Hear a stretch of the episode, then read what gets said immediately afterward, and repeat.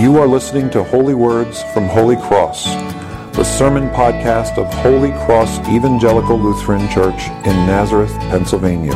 We hope you find these words a blessing in your daily walk with God.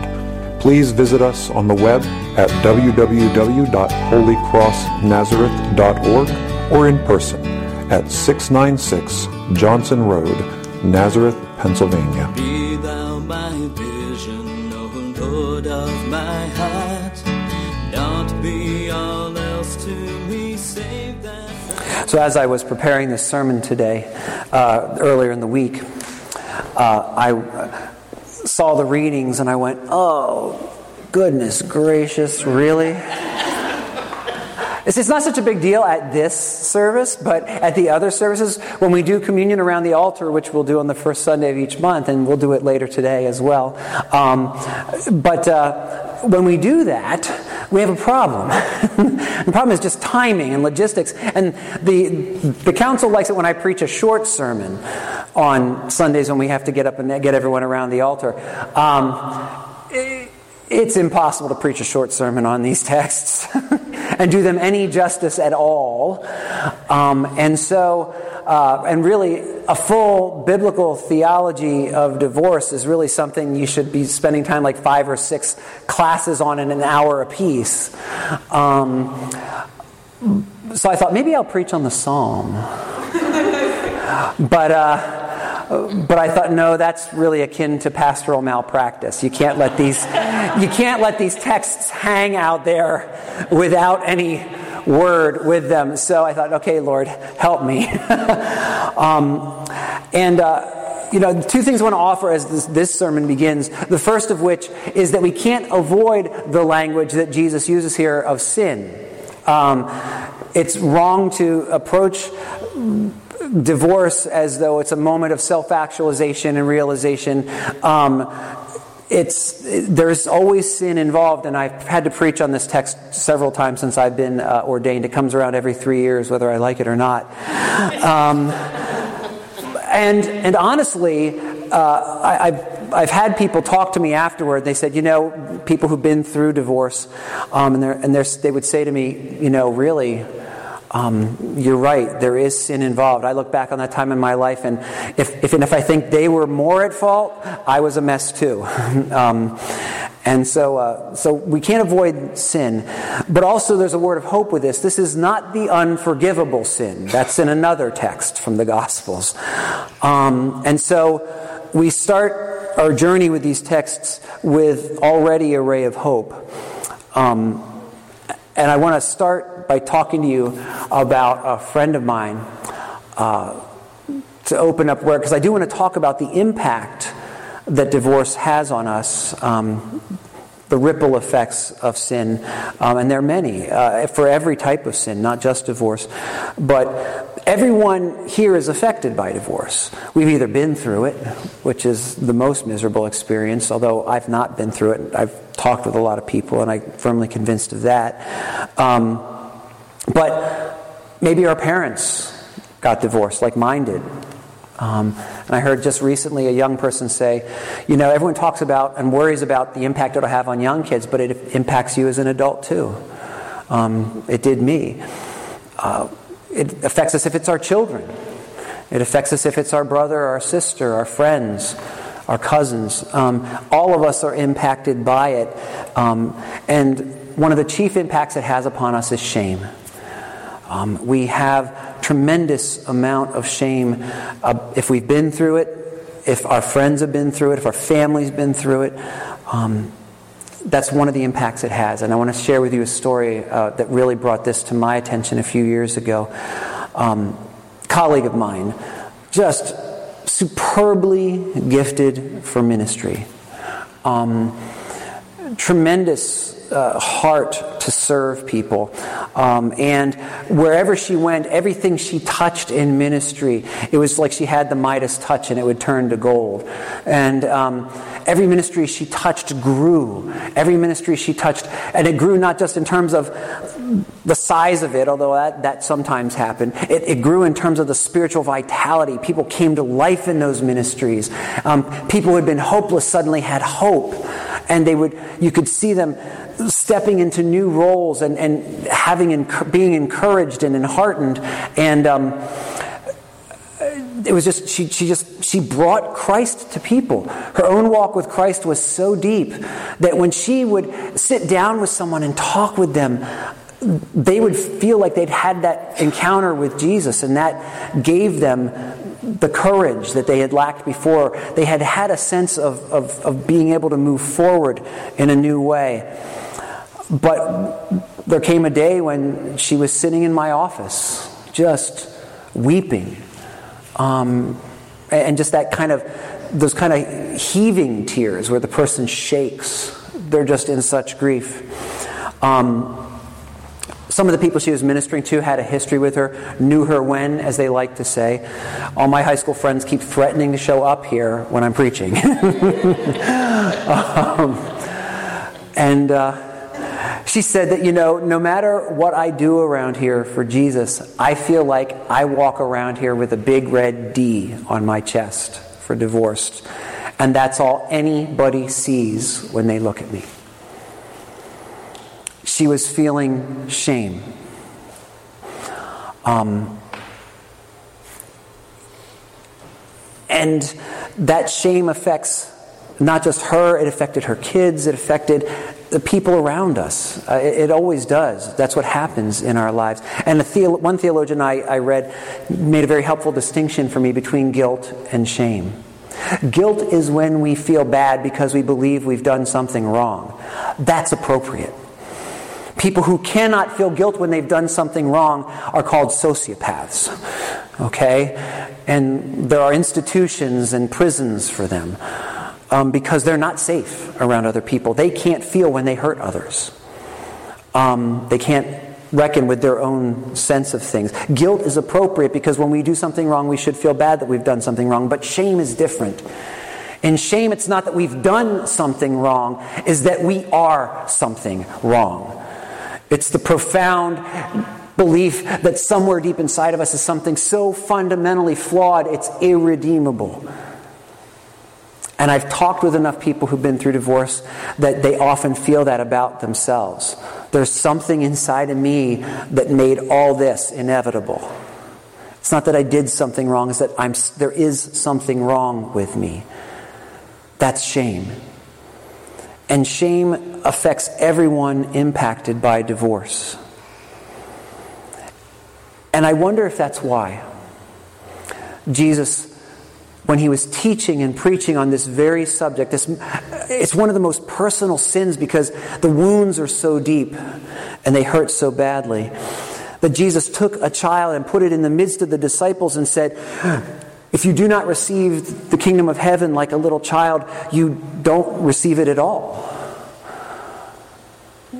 Because and here I'll say this I don't think he's primarily thinking of the child's innocence. In fact, the idea of childhood being a time of innocence is really an invention of the 19th century. No one talked that way before the 1800s.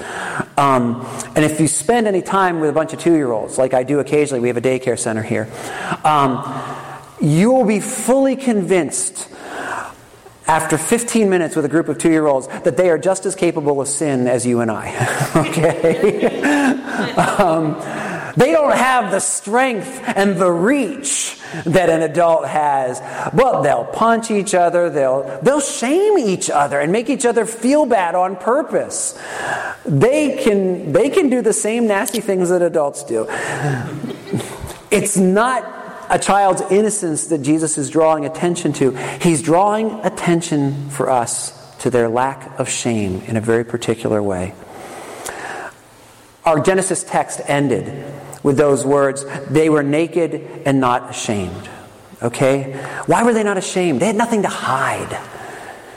They, had, they, they were not just physically naked, they were spiritually naked. They were completely open and transparent to each other and to their Lord. They walked with God in the garden and had perfect communion with Him. Fast forward a couple of verses, and what you see is that as sin, in, the, the, the, first sin comes into the world, what you have is the temptation not simply to eat something you were told not to eat. I've taken cookies I wasn't supposed to take. It's not that big a deal.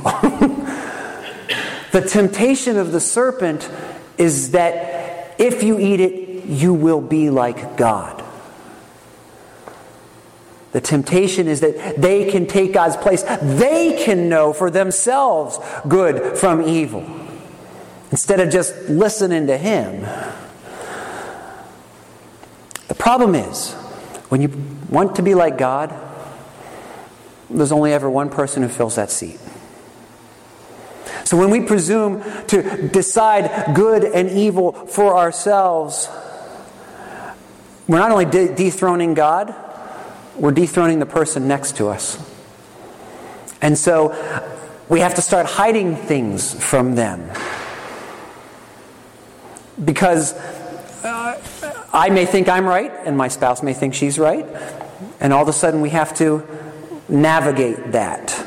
There's parts of ourself we start to hide because we've taken the role of God, presuming to know good from evil, but we know we're not really qualified for the position. So we start having to prove ourselves to others. We start having to make excuses for ourselves. Isn't that the first thing that they do when God shows up? Adam, what did you do? It wasn't my fault, it was hers. She made me do it. And then she says, Oh, no, no, no, it wasn't me, it was the serpent. that you create. That you created. That's right. It's all your fault, God. exactly. This is what we do when we're ashamed. But Jesus takes this little child and puts it in the midst of the disciples and says, Become like a child. You know what a child is not ashamed of?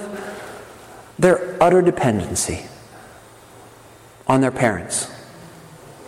A child will come running to the person who brings, I mean, I am the most, Peggy knows, I am the most popular guy over at the daycare right now because I've got candy on my desk.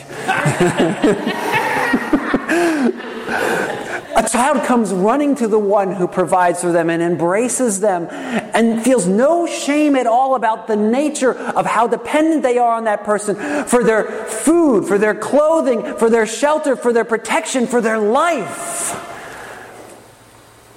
That's how dependent we are on God.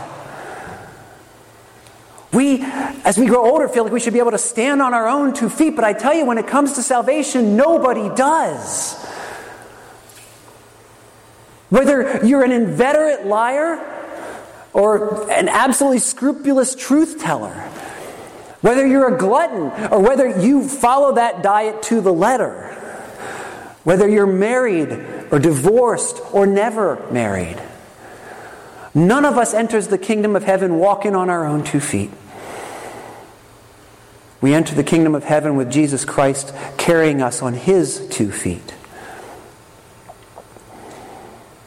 So we should never let our shame keep us from coming to Him because no matter who we are, no matter what we've done, we should not be ashamed of ourselves because He is not ashamed of us. He went to the cross for our sake, He shed His blood for our sake. He calls us and claims us for His own, for His sake, for our sake. He wants us to be family again, and He has sacrificed everything that that might be true. And we should go to Him, like the book of Hebrews says, because He's just like us in everything but sin. When you come and tell Him your sins, it's not like He didn't know. And not only that He didn't know the fact that you committed them, but He knows how you felt as you committed them, because He was tempted too. Only He just didn't give in at the critical moment like we do. We should run to Him in all circumstances and never let our shame get in the way. There's a wonderful story that the Chaldean Christians tell. Um, the Chaldean Christians are some of the oldest continuously op- living Christian communities in the world. They exist in what was Persia at the time of the New Testament, what we think of as Iraq today. Um, and there's a story they tell uh, very Middle Eastern in flavor. A man is walking from Jerusalem to Jericho in the morning, and he encounters the devil on the road. And he fears the devil's coming for him. He says, What do you want? And he says, Oh, don't worry, I'm not interested in you today. I'm going to your brother's house. Well, why? He's about to create a grave sin, and I go to take his shame away that he may make it graver. Well, the day passes, and as a man is returning home at the end of the evening, he encounters the devil again. But the devil's walking the same direction. And he says, Where are you going now? And the devil says, Well, I'm going back to your brother's house. Now that he has sinned, I go to give him his shame back so he will not turn to the Savior. Shame is the devil's lie to us that we cannot be saved. Guilt is appropriate, shame is not. But Jesus Christ comes to take away both. And so we should run to him and never let our pride, never let our shame keep us back from running to our Savior's feet so he may touch us like that little child and raise us up. Will you join me for a word of prayer? Lord God, just like Adam and Eve, when we sin, we hide. It's foolish, and with our heads we know it, but with our hearts we don't. Lord, help us never to hide from you. Let us set aside our shame that we may run to you so you may take away our guilt and help us know how precious and loved we are. Raise us up, O Lord, from the floor of shame to walk with you all the days of our lives. And we ask this in Jesus' precious and holy name. Amen. Be thou my vision, O Lord of my heart. Not be all else to me, save